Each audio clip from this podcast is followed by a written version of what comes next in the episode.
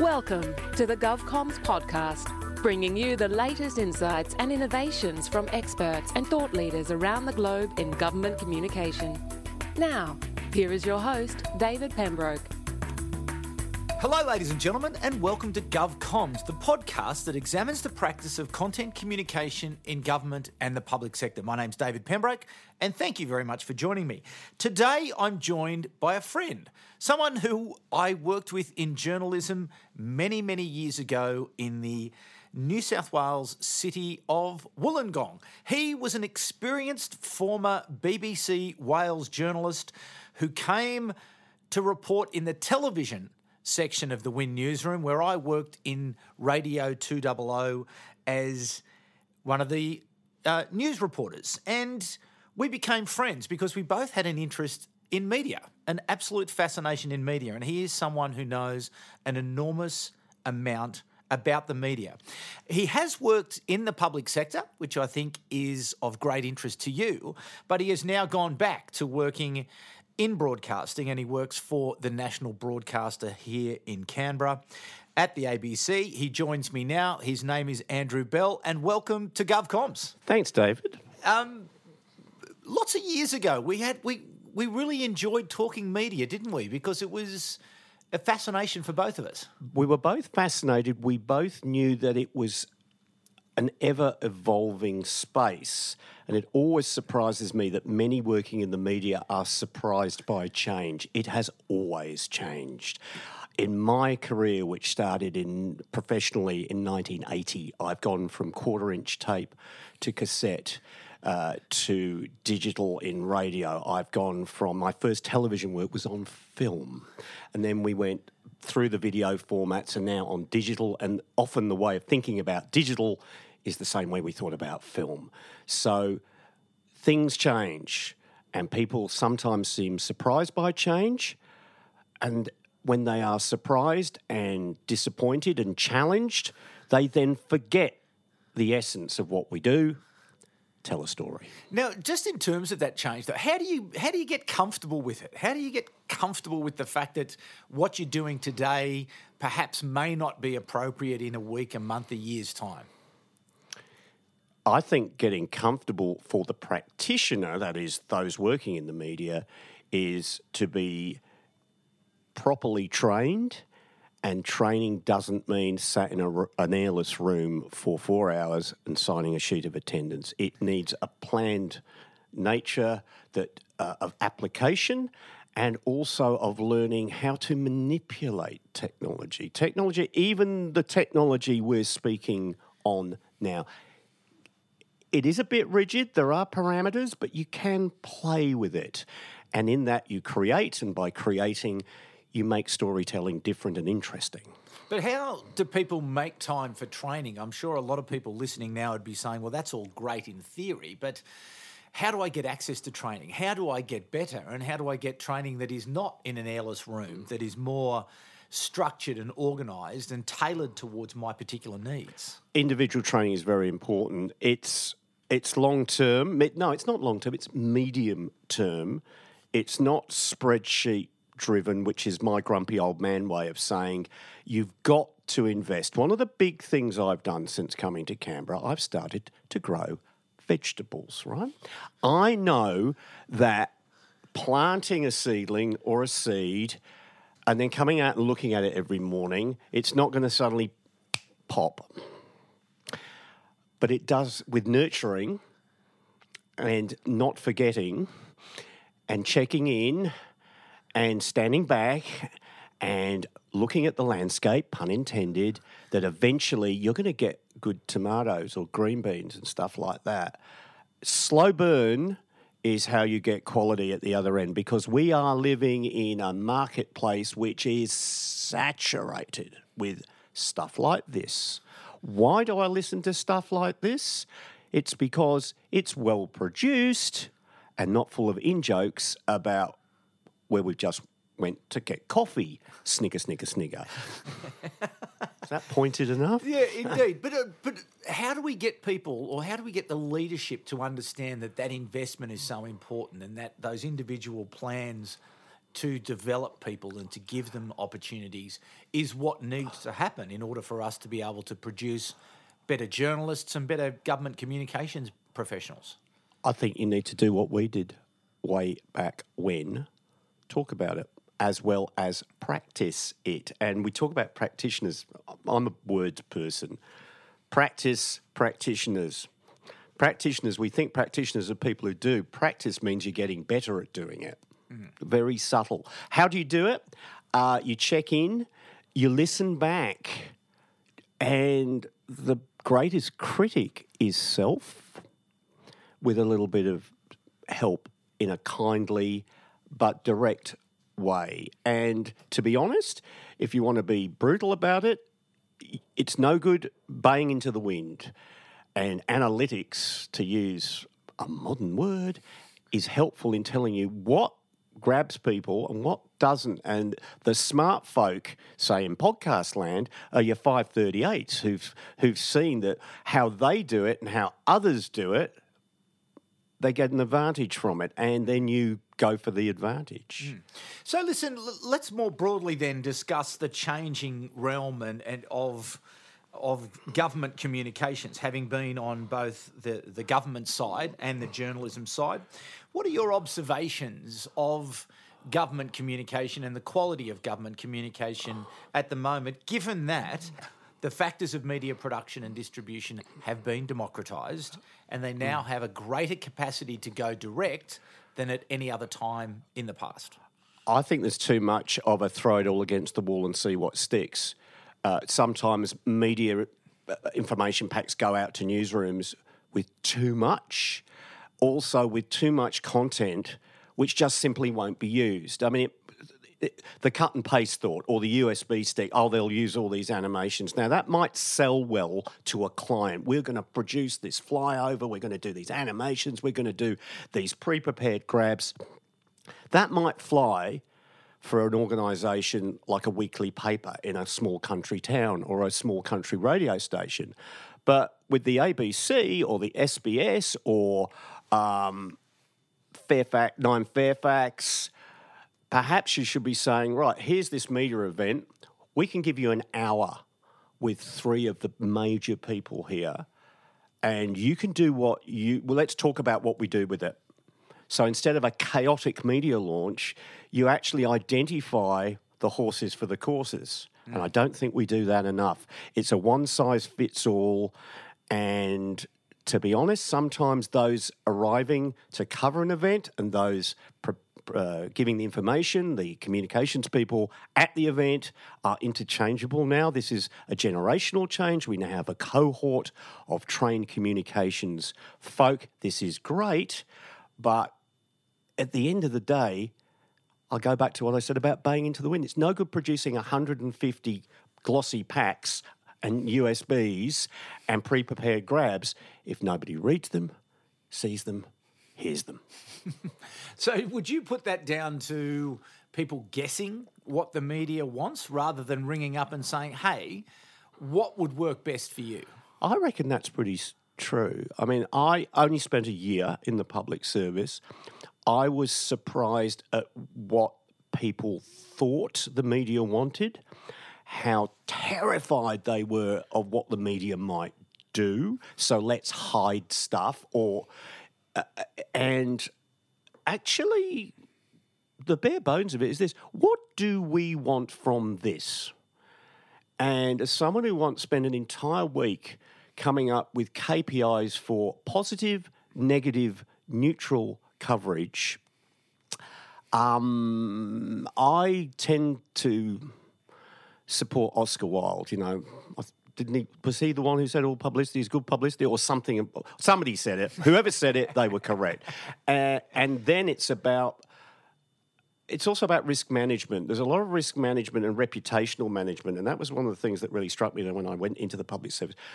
Uh, but reputational risk and risk management is not hiding behind the sofa. Sometimes you actually have to grab hold of the bad thing and run towards the enemy and go, yeah, yeah. Let's let's get into this. But that's culturally a challenge often, isn't Robust. Do you hear that word a lot in, in, in this space? Ro- let's have a robust conversation. Give me strength. Um, uh, but it is very hard. It's highly risky. And people perhaps need to be given permission. Not permission to fail, but for permission to, to, to, tr- to punt it, to give it a punt, to see where it lands, but to discuss and to be fleet of foot enough that if it doesn't land well, we regroup quickly. And I had a couple of experiences in the public service. Which I can't go into because if I do, I might end up in jail uh, because of fidelity agreements, where we did that. Guess what? The issue was dealt with really well and nobody felt dudded. The media people we were dealing with didn't feel they were being played, and we didn't feel that we were under assault. Mm, and you hadn't placed at risk the organisation then? Not at all, but we had we had a lot of what ifs, and we had ten crazy things up in the air, and we ended up with three really good ones that varied between sensible, a bit risky. Is this worth giving it a go? Yeah. How then do you get permission then? How do you build that confidence in your leadership to allow you to take those risks? With, within government and, Yeah. and community, I think you have to have a mix of people. Just because someone, with all due respect, has done comms internally or elsewhere in a government department does not make them an expert. Similarly, bringing someone in from outside does not make them a good public servant. What you have there is a wonderful chemistry set. And if you throw it together properly, it can get great results. I think one of the things that struck me within my exper- brief experience in government was people didn't like that it was so you couldn't map it. You didn't know exactly what next steps. I hate that phrase. Next steps. The thing is with with a government announcement, it might be lead story locally on a Monday. It could be bottom of page five on a Tuesday, and it could be talk back uproar on a Wednesday, etc., etc. And there seemed to be a lack of um, understanding that that's just the way it is. And if you're if you're true to your belief that you have to communicate, well, don't argue, don't don't battle the system. Just try and use that system as smartly, as shrewdly as you can, and accept you can't have a Bradman-esque batting average. Hmm. But up in the 80s, he's pretty good. Indeed. So, listen, you now work in the newsroom um, at the ABC, and obviously you receive lots of pitches from different people about um, their particular story. What's your advice to people in this day and age to be able to engage with the media in such a way that they can have their material considered and ultimately run? What's the best way to make it happen today? I reckon considered is a key word here. So many things come via email or on the phone, and you are discounting them as you are reading the first paragraph, as you are talking to the person. Um, newsrooms don't like the feeling that they're being sold something. Um, but So tell, don't sell. tell, don't sell. Think about the time of day of event. Think about time of the week. Be cognizant of the logistics and the economics of the industry where staffing is lower levels on Saturday and Sunday. Now, don't worry about don't worry about having to do an event. You can do an embargoed event on a Thursday for release on a Saturday. Now, in some markets, smaller states and territories, that might give you something a little bit different. Think about how you get in, how you get on air. We now have a more flat structure. With the Nine Fairfax thing, you've got radio, newspapers, TV, online in the same mode as ABC and SBS. Mm. A- a- and sometimes you can don't see not getting on television as a failure. If you can get online or get a social video made or actually give out content that could be configured online or in a social video way, you could get 200,000 eyes. Do you want some eyes or many eyes hmm. or no eyes? I reckon it's the first one first, second one second, and if you third one, you're banging into the wind again. That's my, that's, I guess, what I'm.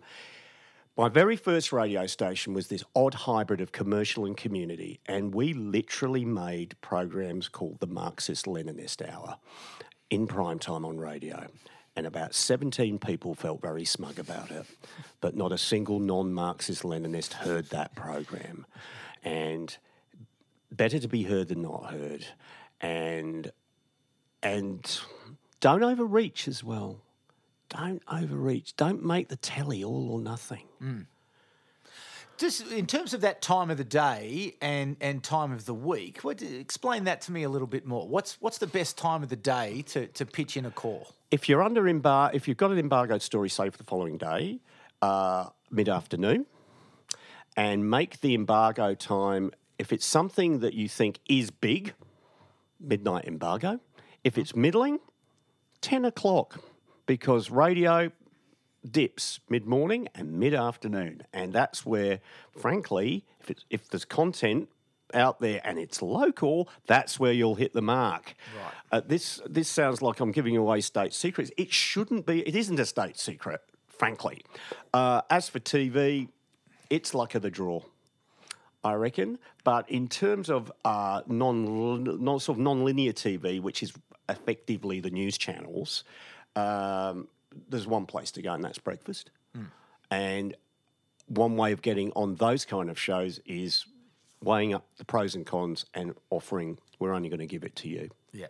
And because you, never know, because if it gets co- covered at the beginning of the day, you just stand back and see what happens. Do you have to have great pictures? Or do you have to have a great story? I think you have to have a great story before anything else because if if in television people feel that they're being, as I said, sold something, being manipulated and manoeuvred, they will uh, they will they will get their back up. And they will get holier than thou. How you know? I'm a journalist. I'm a reporter. How very dare you? I decide. Yeah. Well, actually, most of the time we don't. Um, but what we do do is go. You know what? That's interesting what if you get a question back from a chief of staff or a reporter or a producer what about listen out for the what about or what if and be fleet of foot enough to be able to, to say um, yeah um, give us an hour and i'll get back to you Yeah. because that means they think they've had the idea Okay, fair enough. What about the future?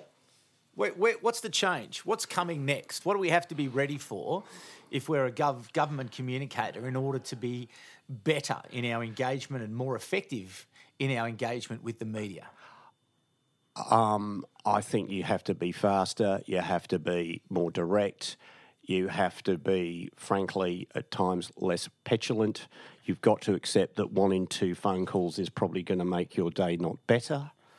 Um, and you have to have people answering those phones who know how to deal with the media. I was surprised how people um, when I was within the public service, how a number of people didn't seem to even consume the media they were serving. It was, it was as if someone making a cricket bat had never seen a game of cricket, a- and also to know how vaguely how newsrooms operate and all the rest of it. For government, you're, you're dealing with an unwieldy, emotional, cantankerous beast um, be aware of that.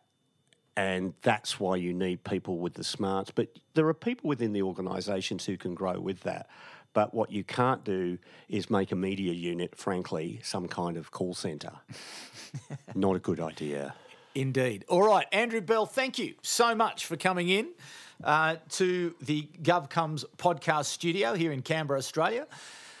Thanks for the wisdom. thanks for the insights, and uh, I look forward to you coming on another time soon. We'll always have Wollongong, David. we will always have Wollongong. It was a great fun, great time, and we learnt a lot and had many great conversations about the media and storytelling. So, to you, the audience, thank you for coming back once again. Absolutely delighted that you did. And I'm sure that, as I say, with this podcast, it is about taking things away and putting those into your daily work practice so that you are just a little bit better at your job today than you were yesterday. So thanks very much for coming back. Lots of wisdom in that one with Andrew Bell. We'll be back at the same time next week, but for the moment, it's bye for now. You've been listening to the GovComms podcast. If you enjoyed this episode, be sure to rate and subscribe to stay up to date with our latest episodes.